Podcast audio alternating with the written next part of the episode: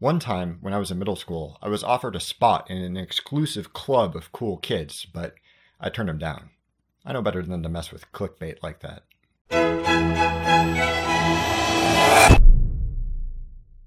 If you've ever been to this youtube.com, you may have seen this handsome devil smiling at you on the front page. This is Derek Muller, and his pop sci education channel Veritasium is a phenomenal success over a billion views, 11 million subscribers, $1.5 million per year just from YouTube before the paid sponsors. In one of his recent videos titled Clickbait is Unreasonably Effective, Derek shows how A B testing his videos' titles and thumbnails really boosts his view counts.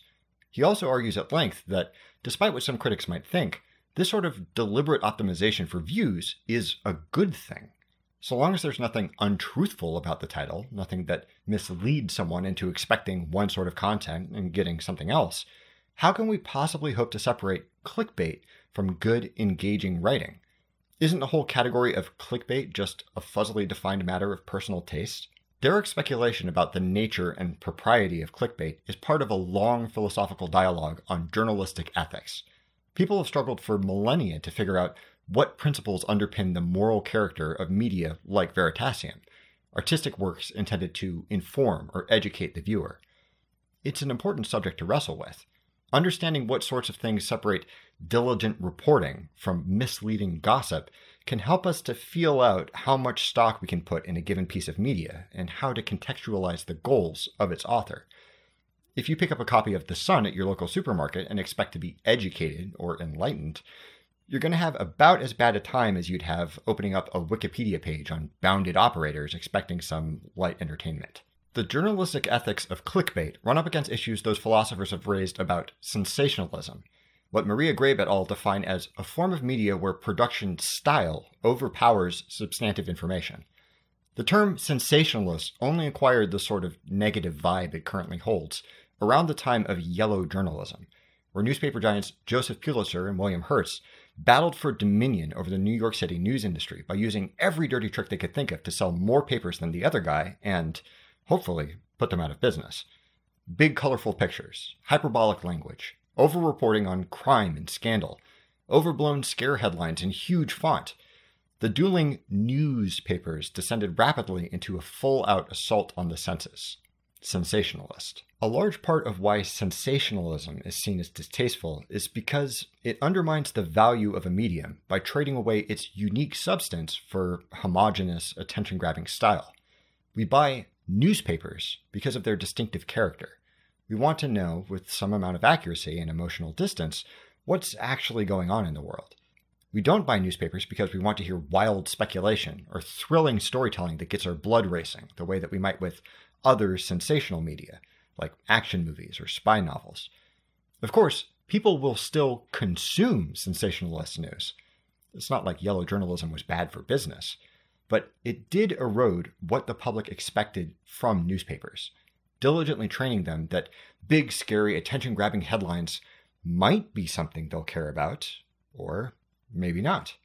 As the New York World and the New York Journal went to greater and greater lengths to outdo each other in that arena, they lost their distinctive, desirable news like character and became just like any other media that exists solely to appeal to the most reliable sources of human attention bright colors, fear, shock, and awe. The conditions that led to yellow journalism are more or less the same conditions that produce clickbait brutal competition for a limited reserve of audience attention. YouTube's mysterious algorithm is opaque. Nobody knows exactly how it works but we can be sure it's ruthlessly optimizing to capture as much of your moment to moment awareness as it possibly can in order to show you the greatest number of ads. In that environment, every YouTuber is pitted against every other YouTuber in a massive Pulitzer Hearst cage match, where failing to appease that algorithm can mean disaster.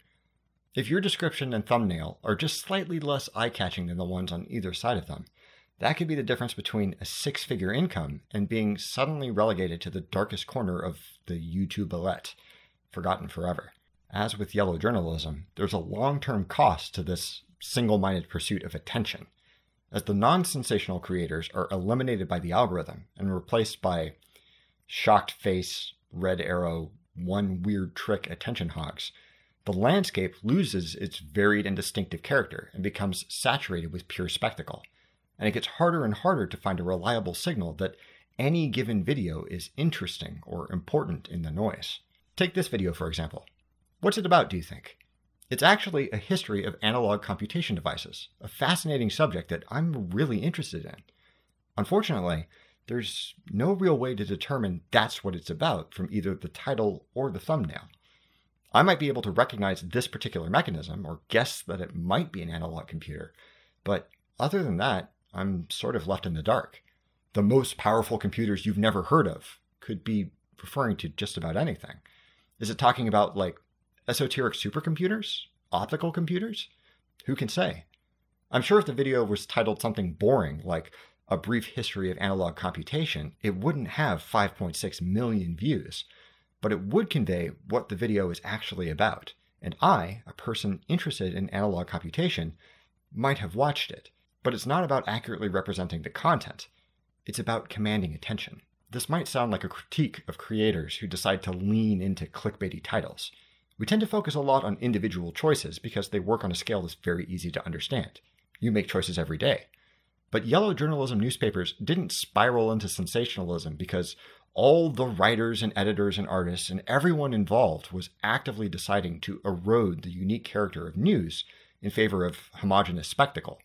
It happened because of the persistent systemic pressure of competition for attention.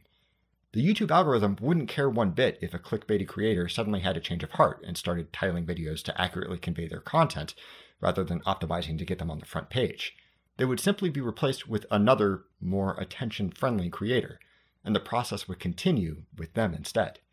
A creator's decision, one way or the other, wouldn't affect the direction of that ratchet, it only changes which individuals benefit.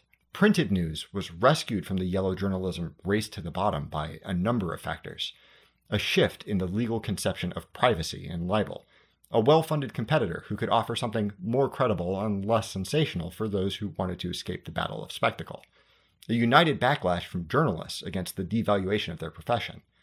All these elements changed the slope of the landscape away from the pure attention game and allowed newspapers to flourish based on other criteria. Instead of doubling down on sensationalism as a desirable direction for YouTube, maybe we should look for similar ways to change the incentives that force us to make concessions in substantive information in favor of style. Do sensationalism and clickbait erode the overall quality of the medium of YouTube? Please leave a comment below and let me know what you think. Thank you very much for watching. Don't forget to blah blah subscribe, blah share, and don't stop thunking.